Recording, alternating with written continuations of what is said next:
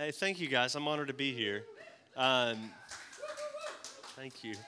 Uh, I'll give you just a, a, small bit of background on me and why uh, the gifts are something I'm super passionate about.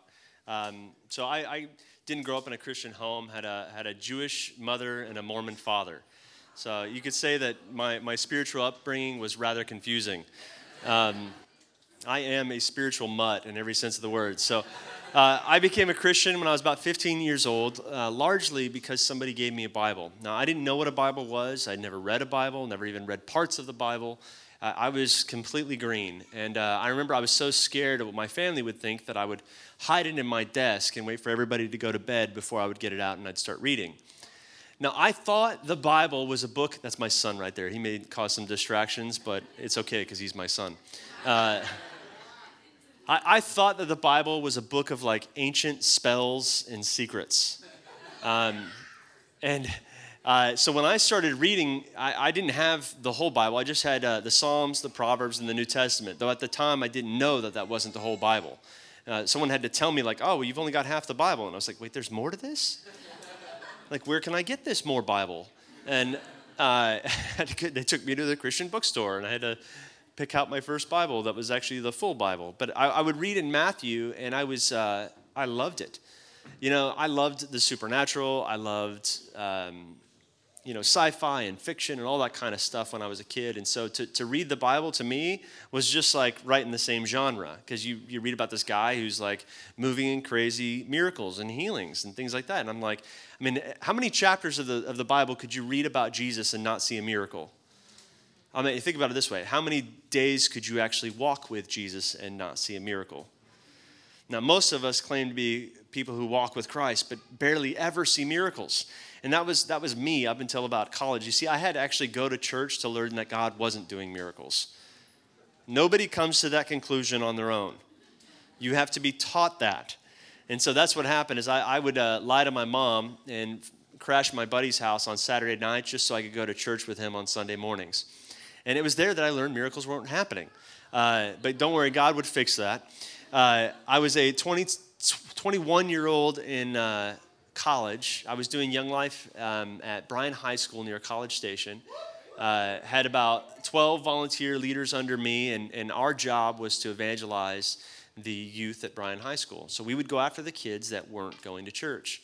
And I would read in the Bible um, how you know, it said in Acts, you know, one guy gets healed, and I think either three or 4,000 came to know Jesus in one day.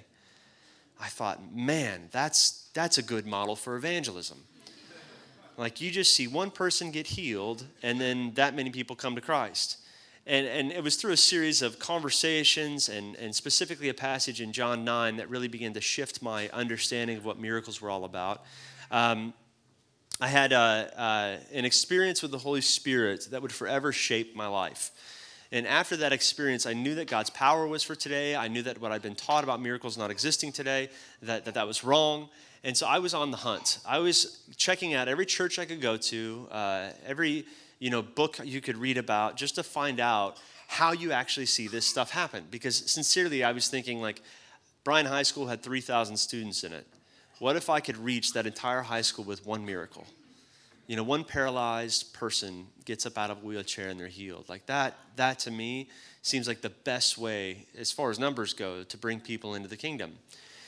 Um, so I have this encounter my, my senior year of college. Uh, I know that his power's for today, but I have no idea what that looks like. And so I'm visiting all these weird churches, and I remember the first church I went to was this tiny little Pentecostal church uh, located right next door to a halfway house. So uh, this pastor brought in a guest speaker from South America, and this guy's telling you every crazy story you could ever possibly hear. And I mean, he's talking about a guy who didn't have an ear and watched an ear grow back, and I'm thinking to myself, this guy is so full of stuff. Not the good stuff. Uh, and so I went up to him right after the service. Now, this was a small church, and this guy didn't have a bodyguard like the other places. So I went right up to him and was like, Tell me about this. Like, you keep claiming to see all of these miracles. How come I've never seen one? And he looked at me and he very plainly stated, Because you don't pray for the sick. I thought about it. I was like, He's kind of got me on that one. You know, I, I've never like be healed. Like, I've never done that before. So, I, I mean, that makes sense. That's biblical, right? You do not have because you do not ask. And so uh, there was a, a guy from the halfway house next door. He had a, a broken ankle. And uh, he was sitting down on the couch. And so I walked up to him. I said, Can I uh, pray for your ankle? He says, Sure. Now realize I've never done this before. I mean, I've prayed for the doctors, I've prayed for the surgeons, you know, like that kind of thing. I mean, you know, that's how we all start out, right? But now I'm like, no, I'm gonna, I'm gonna do what this guy says. You know, do not have because you do not ask. So I'll just try this out. So he says yes, and I, uh, I, I bend down, I put my hands on his ankle, and I say, now again, you never really know how to do this until you actually start doing it. Then all of a sudden, all the scriptural examples start coming to your mind, right? So I say, in Jesus' name, be healed. And then I stood up and I looked at him. I said, get up and walk. the guy sat there looking at me like I was crazy. Uh, and I felt a little crazy, to be, to be quite honest. I was like sweating profusely, uh, you know incredibly embarrassed. But so he just looked at me like, huh? And I, so I, I, mustered up a little bit more courage. Uh, not much faith, but a little courage. Uh, and I said it again. I said, get up and walk in the name of Jesus. And then the, the guy just kind of looks at me. He's like, so he stands up and he goes, ah. And I'm over here thinking, that did not happen. This guy's from the halfway house next door. He's probably just putting on a show and thinking I'll give him some money or something, right? Well, he is telling me that he's completely healed, but I am finding every reason not to believe that he's actually healed. And I left in that same state of being an unbelieving believer. It's like I believed that the scriptures were real, I believed they were authoritative and inspired, but I didn't believe half the stuff in it.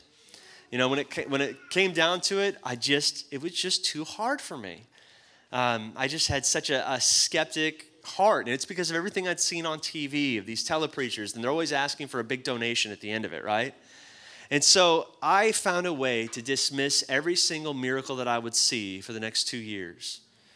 And then uh, I, I prayed for this 13 year old girl. Um, I was at the Amber Rose conference. If Peter told you his story about when he had that encounter, I was there for that. Um, it was the same conference I was at. Well, I had prayed for a series of people that whole weekend, and I prayed for some of the worst things you can imagine. Uh, prayed for people dying of terminal cancer, prayed for people in wheelchairs, and, and to be honest, I didn't see anything happen.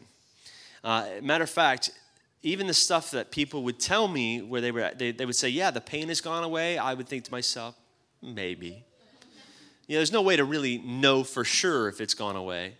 You know, I didn't have like a doctor's report to follow up with. And so I'm, I'm at the end of this whole weekend feeling rather defeated, and I pray for this last family that's coming in, just ready to get it over with.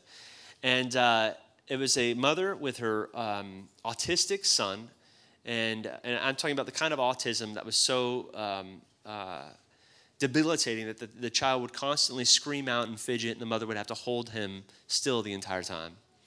And she wants me to pray for her son to be healed of autism. Uh, and then her daughter walks in, about 13 years old, and she's got this, uh, this wire headgear that goes sort of outside of her mouth. So, and, and I mean, can you imagine going to middle school with that thing on? And, and she wants me to pray for her jaw. It was a reconstructive thing for her jaw. Now, you got to understand at this point, whatever faith I had is gone.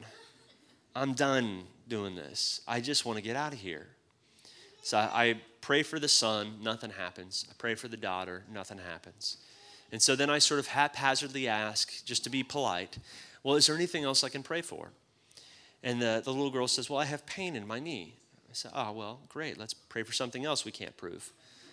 Uh, I'm serious. This was like the, the pitiful state of faith I was in. So I, I put my hands on her. I have her put, her, you know, just sit down. And I put my hands on her knees and I begin to pray. And, but when I prayed, I felt this strange warmth come into my stomach. And also, I began to feel her knees moving under my hand. Now, in, in my mind, you got to understand the, the skept, skepticism I was coming from. I, you know, I ended up becoming a mathematics teacher for five years. So I'm, I'm very, you know, I guess, is it right brain? Is that what that is? Left brain? Whatever the logical brain is. Uh, and so I'm immediately rationalizing anything that could be happening away. And, and here's what I'm thinking, you know, well, her knees are moving on her hand. Okay, maybe maybe what she's doing is she's, she's just moving her feet, and I can feel it in my hands. Like, everybody, put your feet on the ground. Put your hands on your knees, and then start to move your foot a little bit, just a tiny bit. Can you feel it in your hand? Okay, see, that's what I was doing. I was thinking, oh, that's probably what's happening. She's moving her foot or something like that. So I tell her, uh, why don't you check it out? Let's see if we see anything different. So she stands up and she says, Well, you know, I can't really tell unless I'm, I'm playing sports. And I'm thinking, Of course you can't tell unless you're playing sports. and then, then she looks down uh, at her feet and she says, My feet are straight. And then she starts to cry and she says, My, my feet are straight, my feet are straight, my feet are straight. And I look down at her feet. Uh, now I see her, her mom begins to cry. And there's this precious moment that get exchanged between this mother and this daughter as this mother is telling her daughter to do all these volleyball positions and cheerleading positions and and and there this whole little moment i'm sitting down there just dumbstruck because i remembered what that little girl looked like when she walked through the door. She had feet that were turned outward like this. You ever seen someone? I remember thinking to myself she kind of walks like a duck that was the thought that went through my head. And now I'm looking down and I see that her feet are completely straight. There was no rationalizing that away. The reason I could feel her knees moving under my hand is because her feet were moving. They were turning inward. The very structure of her, of her body was changing. And if I, had, if I had been aware of it, I would have actually seen it happen. I uh, got into my car that afternoon, and uh, I remember it was this old beat up S10 Blazer. It had uh, the door dented in, and the windows wouldn't roll down, and air conditioner was broken. I would have to climb in the passenger side door just to get into the driver's side seat. Um, but I remember putting my hands on the steering wheel and, and saying, um, God, I'm sorry. Uh, I, I'll do this the rest of my life. And I, I, promised him that I would, I would intentionally pray for the sick the rest of my life, whether I saw something or didn't see something. And as, as years have gone by, I've seen significantly more. Uh, I was privileged to be um, under a really great mentor named Jack Deere. He was a professor at Dallas Theological Seminary, uh, fired because of the gifts of the Spirit, was trained under John Wimber in the Vineyard Movement, and has written a couple of books and teaches all over the world. And so Jack would take me out with him, and he would talk about the gifts, and he would have me there to help demonstrate. And he would sit there and critique me and teach me how to grow and how to pray for the sick and how to hear God and to prophesy to people. And it was just a, a fantastic season until we went to, he and I um, parted ways so I could go help start the upper room. But he's still a great friend and I still do a lot of stuff with him today. So that's a bit of my history. Um, tonight, specifically, I'd like to talk to you about three major misconceptions we have about divine healing. And uh, hopefully, right after I get through this, and this will be a real quick teaching, uh, but right after I get through this, I want to do some demonstration and some practice. Is everybody down for that? Good. So, three major misconceptions about divine healing. I'm just going to list them off three really quickly, and then we're going to go through them one by one. One, Jesus healed entirely, 100%, every single time. That's the first one. Second one, God uses disease to bring us closer to Him. Second misconception. Third one, won't it destroy someone's faith if they're not healed? Now, how many of you have, have wondered or thought one of those three things? Okay, that's see, that's most of the room. That tells me that this is important. This is a, this is a common, these are common misconceptions. Uh, let's go with the first one. First off, where does it say in Scripture that Jesus healed absolutely every time? Does it say that anywhere in there? No, that's called an argument made from silence. The things that the scriptures are silent about, we don't want to create doctrines out of those. Um, and as, in fact, we actually see just the opposite. If you turn to Mark chapter 8, verse 22, Turn in your iPhones.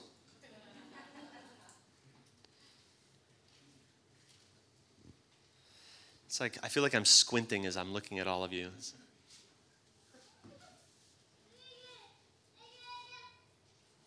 Mark chapter 8, verse 22 says, Then they came to Bethsaida. They brought a blind man to Jesus and asked him to touch him. He took the blind man by the hand, brought him outside of the village.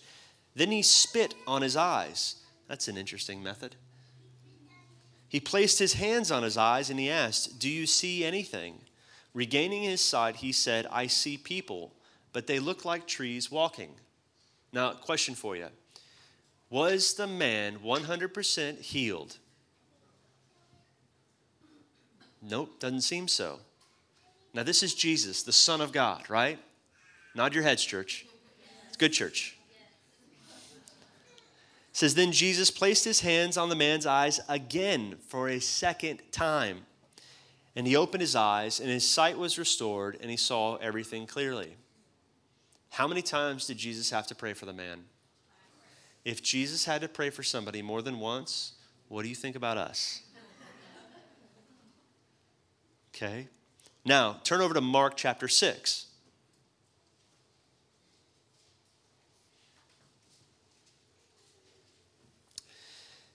We're going to look at verse 5. It says, He was not able to do a miracle there except lay his hands on a few sick people and heal them. And he was amazed because of their unbelief.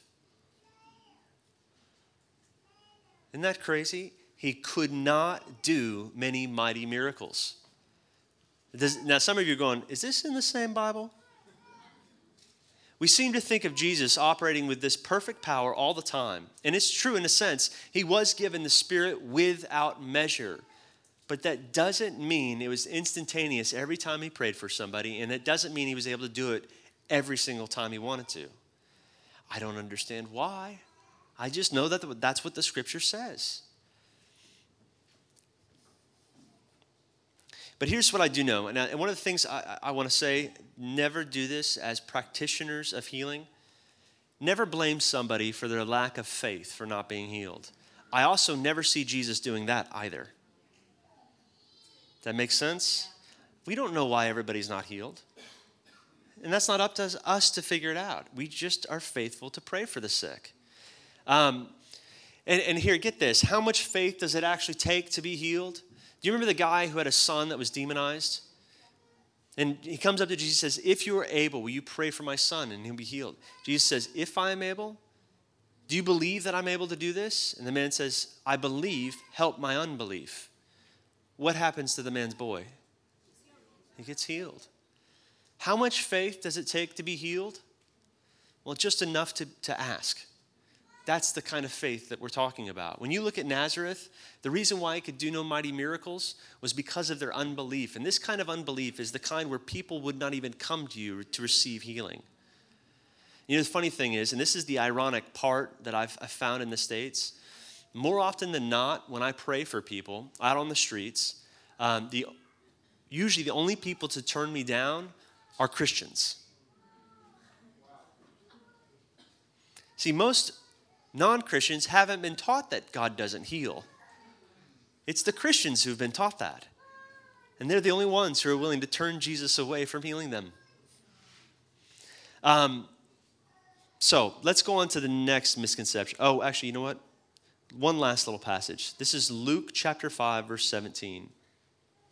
It says, Now on one of those days, while he was teaching, the, there were Pharisees and teachers of the law sitting nearby who had come from every village of Galilee, Judea, and Jerusalem. And the power of the Lord was present for him to heal. That's an interesting phrase, isn't it? Why does Luke make mention that there was power present for Jesus to, to perform miracles? What's the point of that? Unless it implies that there's sometimes not power present. Right?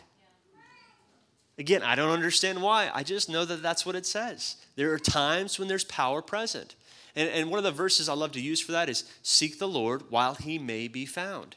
And power is something you can feel. When I prayed for that little 13 year old girl, I felt warmth come into my stomach. Well, that was power. It was there to perform healing. Even Jesus, when he had people crowding in on him, it says that he felt power leave him. There is times when you can feel power and you can it, actually literally affects your physical sensations. You'll feel it. And you'll see stuff happen if you act on it if you let it out. But if you do not ask you'll never have. Um, second misconception here we go God uses disease to bring us closer. Now, hear me out on this. I'm not saying disease will never be used to bring you closer to God.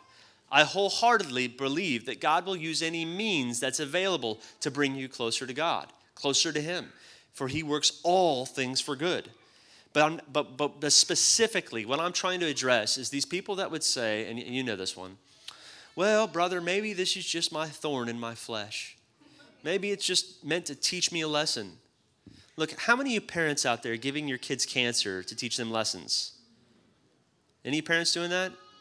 Okay, no, right? We wouldn't do that. Okay? So when, when people use that passage, maybe it's just my thorn in my flesh, there's a really interesting thing. This is Paul talking about something that he experienced. Problem is, is when we take that passage, apply it to our circumstance when it's outside of its context. That has a context. Do you know what it is? Well, go to it. 1 Corinthians, or 2 Corinthians chapter 12. Now, just before Paul's going to talk about this thorn in his flesh, he's going to tell about some of uh, a history of some man. This is 2 Corinthians chapter 12, verse 2. It says, I know a man in Christ who 14 years ago, whether in the body or out of the body, I do not know, God knows. That's an interesting passage. In the body, out of the body. He was caught up into the third heaven. That's an interesting place. Sometimes I'm like, how did I used to read this stuff over? Like I just completely glossed over passages like this and never saw this there. In the body, out of the body? Say what? Third heaven?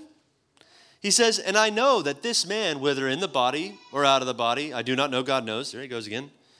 He was caught up into paradise. He heard things too sacred to be put into words, things that a person is not permitted to speak.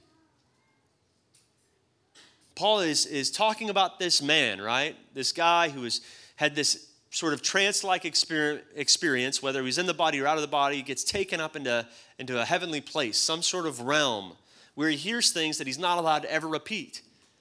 Now, if you look down at verse 7, just a few verses down from there, here's what it says Even because of the extraordinary character of the revelations. Who's Paul talking about? He's talking about himself. Extraordinary nature of the revelations.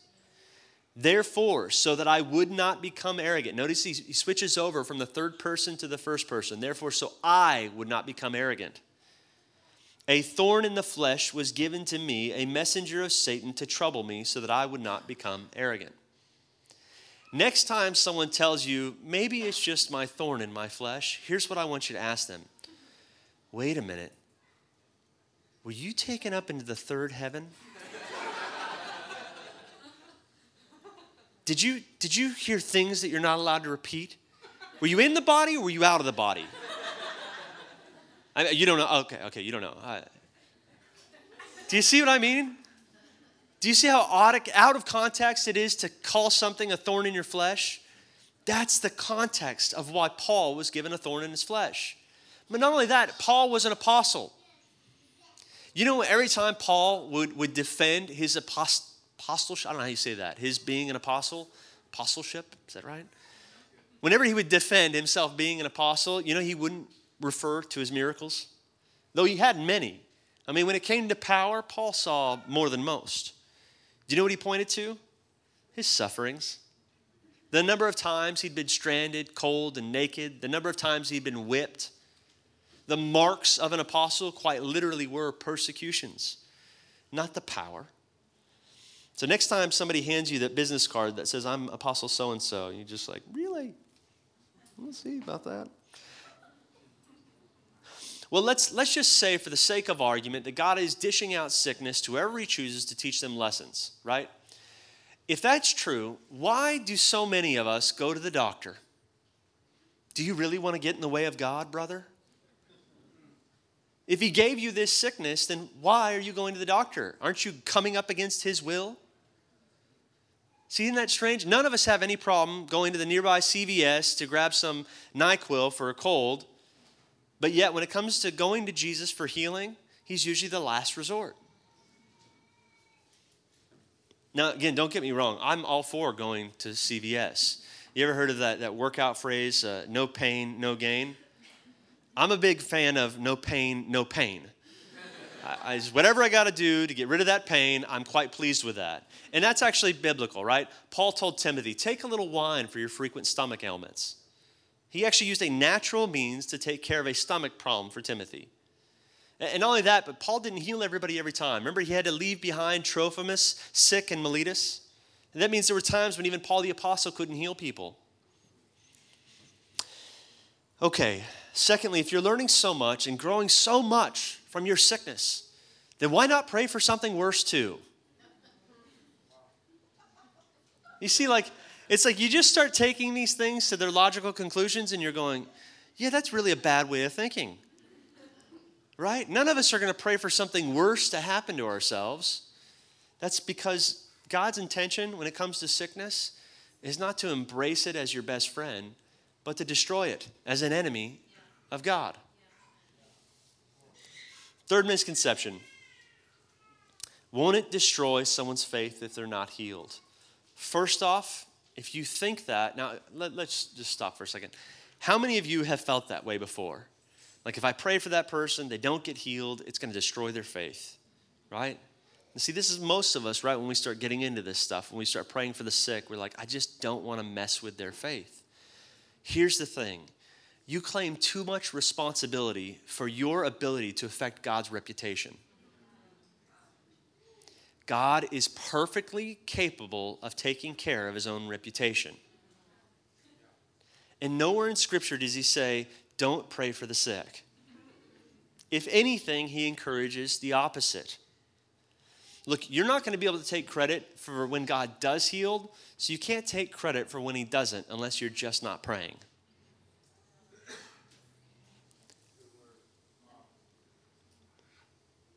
And here's the other thing the majority of times when I've prayed for somebody, whether they've been healed or not, they're always incredibly thankful. Um, my, my, I cut my teeth on, on praying for the sick when I used to work at a restaurant called Snuffers. Anybody ever been to Snuffers? See, the best thing about working for Snuffers was that I could pray for the sick and I didn't care if I got fired for it. You can always find another job at another restaurant, right? So I would pray for the sick. I, I remember um, I, at one point I started bartending. I know, watch out, careful there. Bartending is a great place to meet unbelievers and pray for them. They tell you all of their problems, and you get to offer miracle working prayer. Uh, but I, I, remember I used to have, uh, I had a coworker one time who, who was asking me to cover his shift at the bar because he had, you know, that machine they use to, to make the, the beer glasses like nice and frosty? Well, the machine was like making a loud noise, and so he kicked it to get it to stop, which I don't know who taught him that that would work, but he broke his toe. Uh, so he's asking me, his big toe, he's asking me if I would cover his shift because he's in so much pain. And I was like, well, I, I, I can't cover for you. I, I, wish I could. I've got plans already, but I can pray for you. I mean, it, in his mind, he's like, I might as well have given them the finger. And he's thinking to himself, yeah, thanks for nothing. And I said, no, seriously, let me pray for you. I mean, what's the worst that could happen? Nothing? I said, or maybe the pain could go away. Now, see, here's the thing when you ask somebody if you can pray for them, they immediately think you want something. Okay, so they think that you're the problem. You're not the problem. The pain is their problem, which is why I said, wouldn't you like the pain to go away? I'm, I'm trying to shift his attention to what the real problem is, which is the pain he's experiencing. So he says, okay, let's do this. What do I do? I said, well, just sit down and I'll come around. And I walked around to the bar and just had him sit down on a chair and put his foot up and I put my hand on his, on his foot. And I didn't start screaming, in Jesus' name be healed. I, would learned. You didn't have to do that. Uh, by the way, the volume of your voice does not determine power. I don't know where we got that idea. Uh, so I put my hands on his foot. I said, In Jesus' name, let this bone come into place, be refastened. Now, there's two kinds of prayers that Jesus can offer, right? There's the, the kind of prayers that go up to God. It's like, oh God, will you do this? Oh God, would you, would you reach out to my family member and do X, Y, Z? Now, there's, that's the first kind of prayer. It's a, a request, right? Well, there's a second kind of prayer that we often miss out on. And these prayers are the ones that come down from God through us. Okay? Now, when Jesus was operating in the second one, what did that sound like? A command in Jesus' name be healed. Eyes be open. Ears be open. Like those are the kind of things that Jesus would say. So he's operating on God's behalf to the person. These are the prayers coming from God. So when you pray for the sick, what does that usually look like? Prayers that come from God, operating in the authority on his behalf as an ambassador of Christ, right? So I, I, say in Jesus' name, let all of this toe come into place, be refastened and made new in Jesus' name, amen. Simple, sweet. How does it feel? I was like, check it out, see if you notice anything different. He goes, better. I'm not gonna lie, dude, you're freaking me out. I said, um, well, God bless you. And I, I left, and uh, you know, the next day I, I see him, and it's like he is avoiding me. I turn around the corner, and he'd walk away the other way.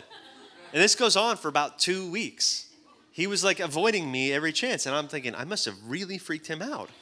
Um, well, there was this other guy who had, who had broken his hand, um, and I was asking him, he was a coworker, and I was asking him if I could pray for him. He had this big uh, uh, thing around his wrist.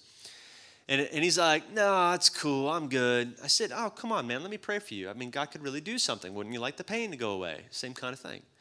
And uh, then the, guy's, the, the guy that I prayed for his foot, his name's Josh. Josh peeks his head around the corner and he goes, no, seriously, dude, you should let him pray for you.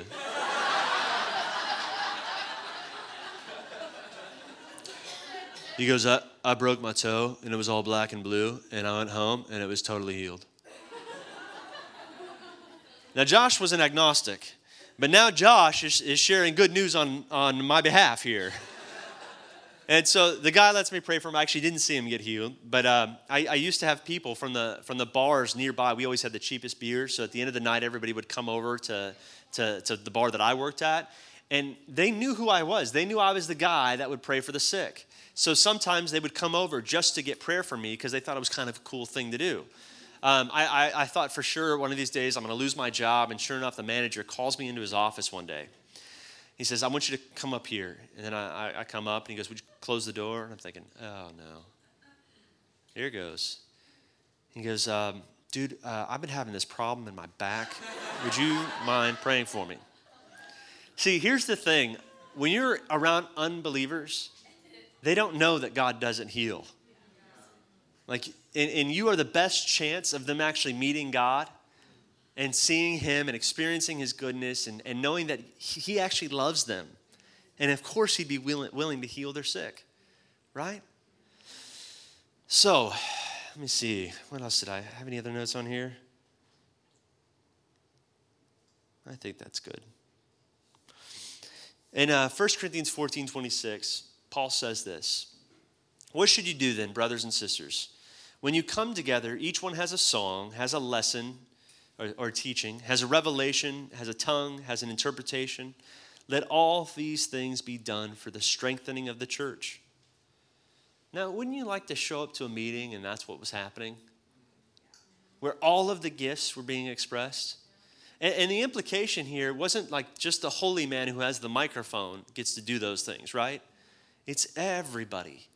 When you read Ephesians 4, Paul's going to list off five particular offices he says that these positions in churches are for the equipping of the saints for the works of ministry. So, who, do, who does the work of ministry? Is it those five special giftings? Or everybody else? You want an argument for your, your friends who don't believe the gifts are still going on today? Right there in Ephesians, it says, For the equipping of the saints for the work of ministry until we all come to the unity of the faith until. Now, question for you Is the church more unified today than it was 2,000 years ago? No, we got more denominations today than they ever had. It's far less unified. I remember I had somebody telling me that the gifts were dangerous, they, they caused disunity in the church. And I go, well, see, that's funny because this says these gifts were made to bring unity to the church until we come to a, mature man to the fullness and measure of Jesus himself. So, how long are these gifts supposed to be around? The only time you're ever going to see a, completely mature bride is when Jesus returns to, to make us holy and pure completely. When that last bit of sanctification is needed to, to, to completely remove every spot of sin. That's what's going to happen. Until then, we still get to have fun with the gifts of the Spirit. So, I've got two friends that I've invited here to sort of help me facilitate this time. Uh, this is David Michael Jenkins. You come on up here. Everybody give him a round of applause. Just, you want to step up here? And this is uh, Ben Rutledge. You guys give him a round of applause. Uh, now, both of these guys, they move in the prophetic. Uh, David Michael is, I mean, quite honestly, more of a father in this stuff. He's been training people how to do this for years. Uh, ben has been serving, or has served in our H2 rooms, which is our healing and prophecy rooms. They call them H2 for healing and hearing, like hearing from God. I think it's confusing, isn't it? I'm partly to blame for that. Um, uh, well, I think it was, yeah, yeah, some guy with a hat. Um, I'm just going to let, let them, I've asked them to pray, just to ask the Lord for some words on things He wants to heal. And I'm going to pray as well and just see if the Lord will show me anything. So, who wants to go first? Oh, let me say one more thing real quick. I forgot to say this. The, the thing I always tell these guys is I don't care if you get the word wrong, okay? I can use that to teach. Even people who are experiencing this stuff still get it wrong at times. Okay, what I care is if you don't take a real risk if you give things that are very vague that we can neither confirm nor deny. Because I want to actually authenticate the stuff that's being taught. And I believe that God wants to authenticate it too. And, faith is spelled R I S K. Got it? All right. So who, wants to go? You want to go? go for one? Um, yeah, just go for it. So, is there anybody here named Sam? Do we have a Sam in the house? Sorry if we don't. Um, and does anybody here have chronic sinus issues? Do you have any chronic sinus issues in the house? Got a lady back there. Another guy right there. Got a couple. Um, if you three. I heard that first, and then I, I asked the, for the name and decided to go for the risk. So we got one. Okay, keep your hand up if you have kind of chronic sinus stuff. If you're around that person, we're not gonna do that right now. Not yet. Okay. No, no, no. Never mind. Right now, I just want to get the words. See, I'm trying to learn from this guy and then. Messing him up. Uh, is someone either the lady right there with the vest or someone right next to you, you, have one of you been suffering with TMJ? You, you right there. Okay. Anybody else around her? Oh, got TMJ. Several people. Okay. Anybody in the room have TMJ? We'll just keep going with this because often if God's healing one thing and He even points it out to me, He usually wants to do it with several in the room. Okay. So I want to broaden the sinus thing to people with respiratory issues, asthma, any sort of respiratory COPD, any respiratory issues, or okay, um, if you feel a tightness or restriction in your chest, you know, anything like that. All right, or, okay, this could also be have a spiritual manifestation of you feel like your spiritual flow, your prophetic flow is restricted. Your spiritual breath is restricted. Okay? So if, if any of that applies to you, whenever we go pray for this new ministry for this, stand up. This is your night. So let me do this. If you have TMJ, I want you to come to the front. It's actually a lot of you. That's kind of wild. That's not common. Like,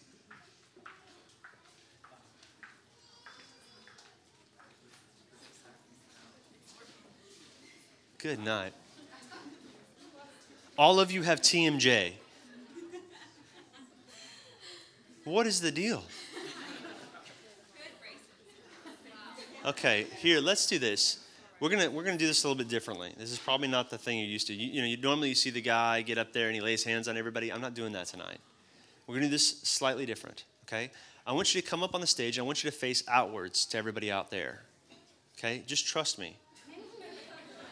I know I've given you no reason to, but I'm asking to.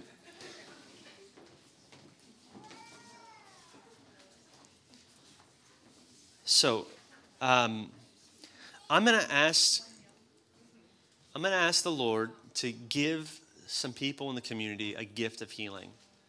Sound good? And then, uh, and I'll tell you who that person is.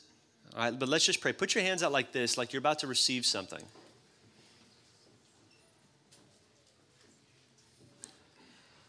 Holy Spirit, uh, would you give gifts of healing? Would you pour out power on every person in this room? Would you give away gifts tonight? Would your healing, would you come with healing ministry? Holy Spirit, come. Come, Lord Jesus. Now, I want you to pay attention. If, if you're feeling either a tingling sensation in your hands, or you're feeling uh, heat or, or cold in your hands, like abnormally so, uh, would you raise your hand? Okay, several people. Let me have you do this. Come right up here to the front. I know this is a lot of people, but this will be fun.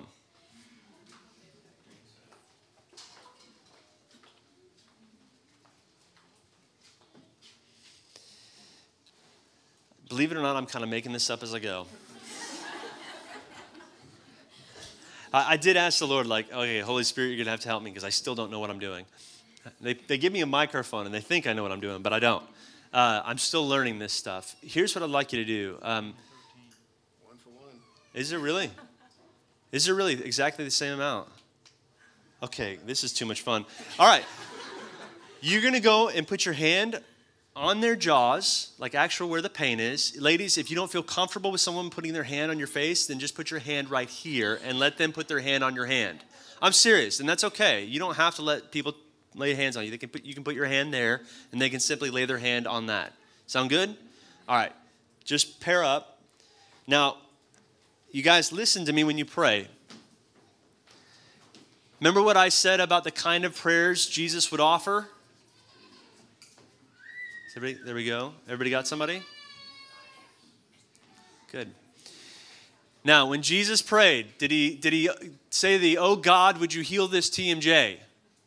No. Okay, the prayer's coming from God. You're acting on his behalf. Your words, he is going to infuse you with his words as you pray. Got it? All right. Pray. Now let's watch. Most of us have been taught most of us have been taught that when we pray, we're supposed to close our eyes and bow our heads.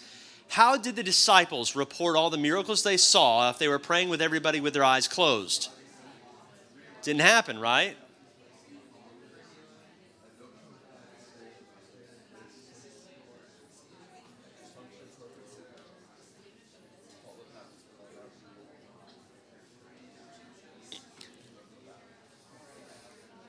All right, short and sweet be healed, jaw, all inflammation, go, those kind of things.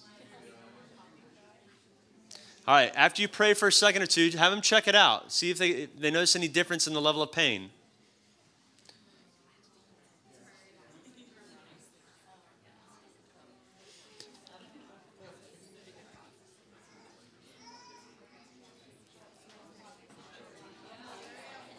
If they need more prayer, pray again. Laura, is it all gone? And it's done. It's not doing that anymore. Great. Hey, keep pray again if you need to. Is this fun? It should be. They're gifts. How many of you like to open up gifts? yeah. Love that. All right.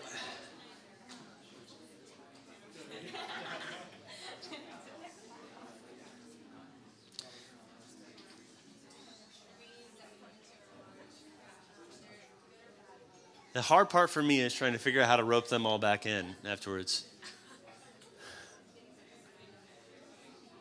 Okay. Let's check it out. If you've been healed, I want you to come up here. Or actually, all of you who are praying, go back to your seats. No more prayer. Yeah, you stay. Uh, and just, and this is okay. Look, I don't want y'all to manufacture anything. We don't have to pretend like something happened when it didn't. But how many of you noticed a significant difference, if not completely better? One, two, three, four. Is that right? That's awesome. Now, here's the thing. Uh, we would we never, granted, we didn't see everybody healed, and that's what we're going for, but we saw four. Four is a lot better than zero, right? Okay, but here's something else I've learned. In the scriptures, it says, freely you've received, freely. Okay. Those of you who've just received healing, I want you to go and pray for the others right now. Go.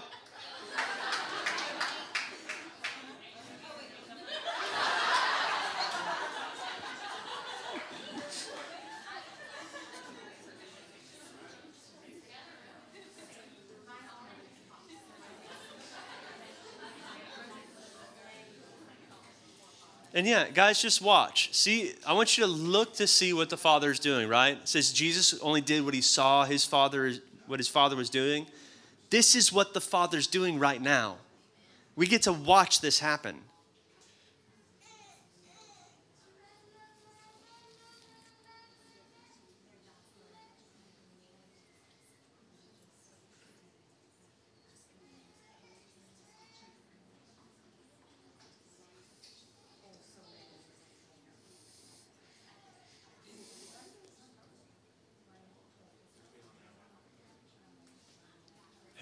David Michael.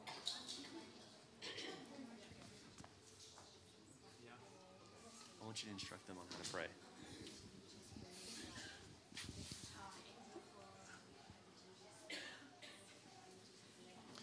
Okay, so one thing that is really interesting is is you have so many people with TMJ in the house.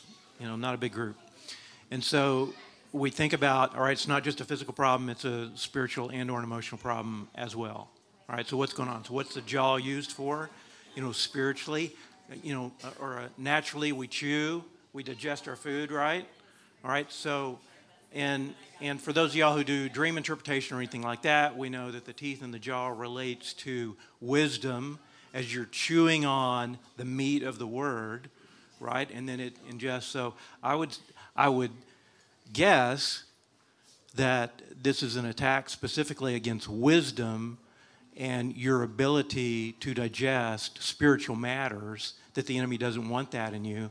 So I would then approach it that way and think, all right, Holy Spirit, right now, give them the words you want them to pray for any spiritual or emotional root that's going on in their life or in the house.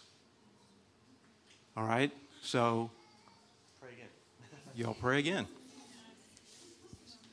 Yeah, totally. So I, I've seen stuff happen where, where um, somebody was healed of an incurable infirmity, but it didn't happen until after they had repented from a particular vow they had made when they were a kid. We were praying for this girl with Raynaud's. How many of you know what Raynaud's are?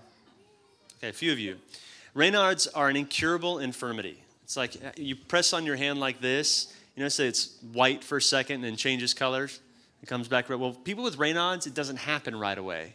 It'll stay white because the, the capillaries restrict the blood flow to the skin. So as we're praying for this girl, one of my friends says, When you were a kid, do you feel like you, you really disappointed, disappointed your father?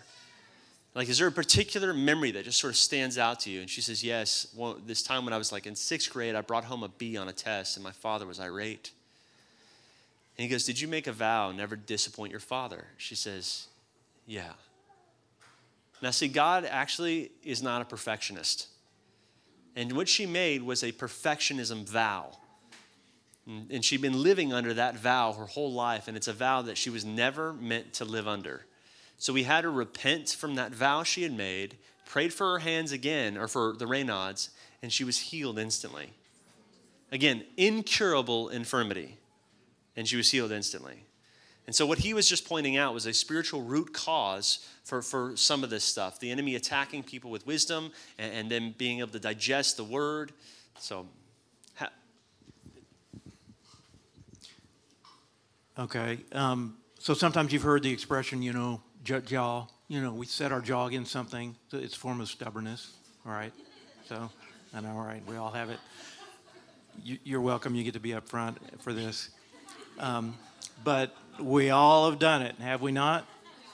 And so it could just very well be a, a spiritual attack. So a spirit of stubbornness has come in, has come and wants to afflict you for whatever reason. So we just tell that spirit, we agree, right, church?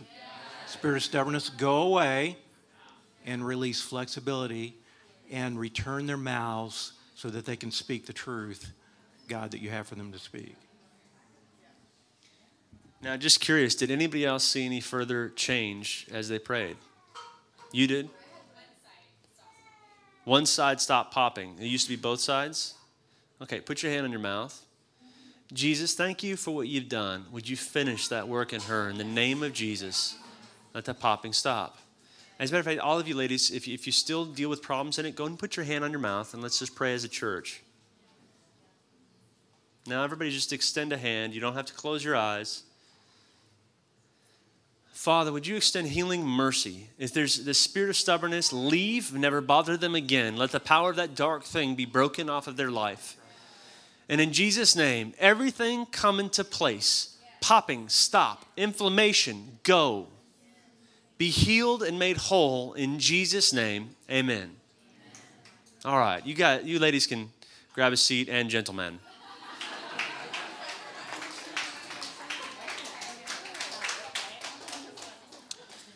All right, so uh, Ben and David, Michael gave a few other words. Um, do you want to re- remind us what they were again? Yeah. You.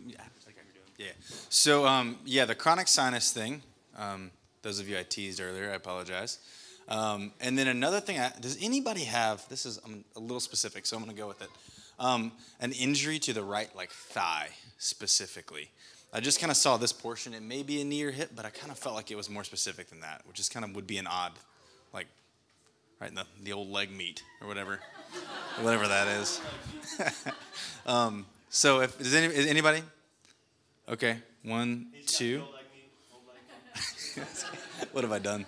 Um, okay, and then the other thing I, I felt like uh, the Lord wants to break off, um, like, that kind of tormenting uh, anxieties or torment during the night that's uh, robbing people of rest and sleep. Um, that may not be so much a physical thing, but I just felt that kind of strongly, so I wanted to put that out there as well. Um, and that's something, I mean, that may be a little personal, I don't know. Um, should make people raise their hand. Is it, anybody been having night terrors? You can just step out. Yeah, night terrors over there as well. Okay, uh, cool. We're gonna. I'm gonna say something about that in just a minute when we start to pray. And what were the words you gave again? Just a quick reminder. Respiratory issues, COPD, any restriction in the chest, you know, any restriction, you know, in your spiritual flow. You feel like. And then I feel like this is a man, guy, dude, um, and you had a head injury, and it's more more on the top of the head. Anybody that applied to it, and it, you, you, you still have issues with it. Okay. Right there, in here, all right. And then what about? Um, I don't know if it's pain so much, but right between the shoulder blades, just feels weird. It just feels weird. Maybe at the end. Um, here's what I want to do. Uh, if, if you've had one of those issues in a second, I want you to stand up and raise your hand. And then those around you are going to pray for you. But I want you to keep your hand raised until someone comes over to pray for you. Does that sound good? Uh, I was getting one other thing. Uh, somebody in here that you've broken an ankle and it never quite healed right. You may have even had surgery on it. Is that somebody right there? Did you have surgery on it and it didn't work? Did you break it again right afterwards? No, I, have a pin and Okay. Anybody else with that? All right. Again, go ahead and stand up. Put your hand up in the air if, one of those things is something you're dealing with. And then those of you around them, I want you to come around them and pray for them, okay? Do not lay hands on them unless they feel comfortable with it we want to honor people's boundaries. All right, just keep your hand up until somebody's next to you to pray for you.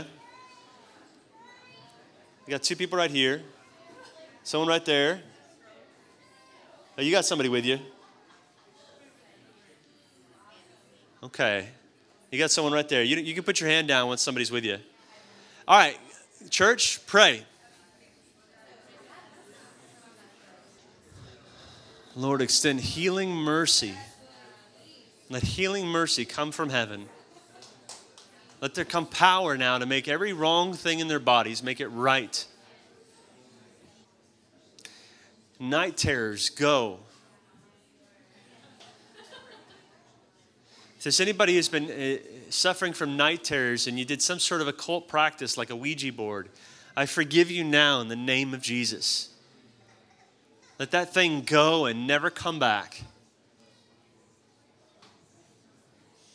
Now keep your eyes open. You don't have to close your eyes when you pray, you guys. You want to see these things change. Check in with them, see how they're doing, see if they need more prayer. All right, check it out. How many of you notice a difference? Raise your hand if you see, notice a difference right over there. Awesome. Anybody else? All right, let's pray again. Remember, prayer's coming from God. You're commanding things to move. If, if you're not seeing any success, ask the Lord, is there a reason why they're suffering from this? And just listen, see what He says. If you notice a difference, come up here to the front if you're seeing a major change. I know some of these things are hard to test. Let me do this. Let me get those of you in the School of Ministry, would you come up here to the very front? I want y'all to be available for people to receive more prayer. And in just a second, I'll pray and close this out. And then if you need prayer for anything, they're going to be up here available to pray for you. Uh, oh, yeah, I was. Tell us what happened real quick. Okay. So I raised my hand because I um, have chronic sinus issues, and um, I was having tons of pressure in my face and in my head, and it pretty much affects me like pretty constantly. And so, um, anyway, when they were praying, I felt something in my face, and the pressure down in my face lifted.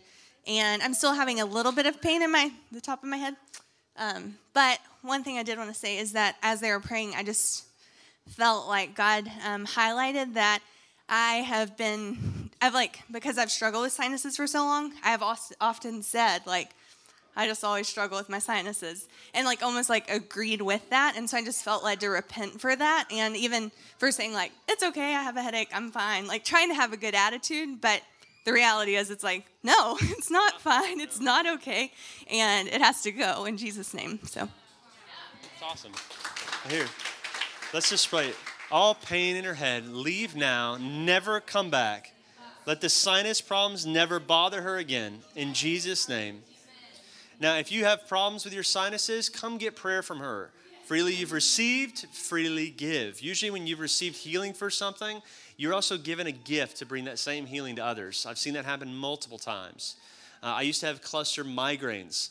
I was so debilitated with these migraines, and the Lord healed me, and I've prayed for others and seen them get healed, uh, healing from that.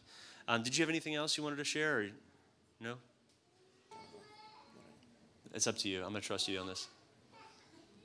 Sure. Never pass up a chance. Yeah. Um,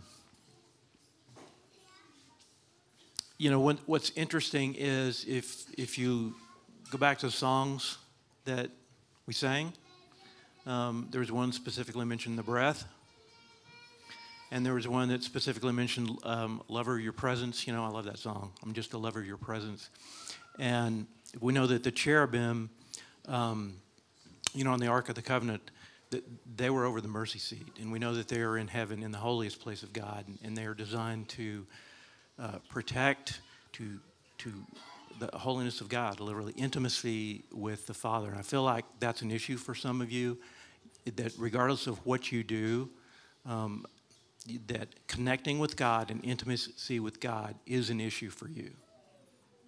Okay, so if that is an issue for you, I'm just going to pray. Um, because one thing we know that, you know, when all the fallen angels, when they fell, whatever their assignment was in heaven, a lot of times it's just the reverse. And so there are fallen angels whose purpose is to disrupt and destroy and to block your intimacy with God. Okay? So in the name of Jesus, we call on heaven. We call on heaven and Father, Son, Holy Spirit, we love you, we bless you, and we desire the ultimate intimacy with you. That's what you designed us to be in the garden just to walk with you, to be intimate with you, to be able to give and to receive love back and forth. And to the extent that any unholy thing is blocking that or interfering with that with any of these people here, we say, get out of the way right now in the name of Jesus. These people are bought and paid for by the blood of Christ. Therefore, they have a right to be intimate with their daddy and with their Savior and with their indweller. So, just go in Jesus' name. Don't return. And Holy Spirit, you whack those people tonight, one way or another. One way or another. When they wake up in the morning, they will know that things are different. I'm going to pray and close this out, and I think we'll be done for the evening. And I'll stick around and, and answer questions and that kind of thing. Um, everybody, just put your hands out again. Father, you said that if you've been faithful with a little, more will be given. So everybody was really faithful with stepping out in prayer to, to heal the sick. So would you give them more power, more gifts of healing, um, more prophetic words and words of knowledge, words of wisdom, revelations, tongues, interpretation, every gift. Would you pour out your spirit again? We pray this in Jesus' name. Now, Father, would you also help us to be practitioners of these things with the unbelieving world around us? Let us be ambassadors that really know how to operate with heavenly resources we pray this in the name of Jesus. Amen. Guys, it was a real honor to be here. Thank you so much for having me. All right. Well, Michael, that was amazing. Thank you for pouring into us. Team, that was awesome. The School of Ministry will be up here if you'd like prayer or prophetic ministry. There's something particular related to healing. They'd love to pray and minister to you. We'll turn some worship music on. Feel free to stay or feel free to go into the lobby. If you want to have a conversation, I would ask that you go in the lobby so these guys can minister. Up here, God bless you.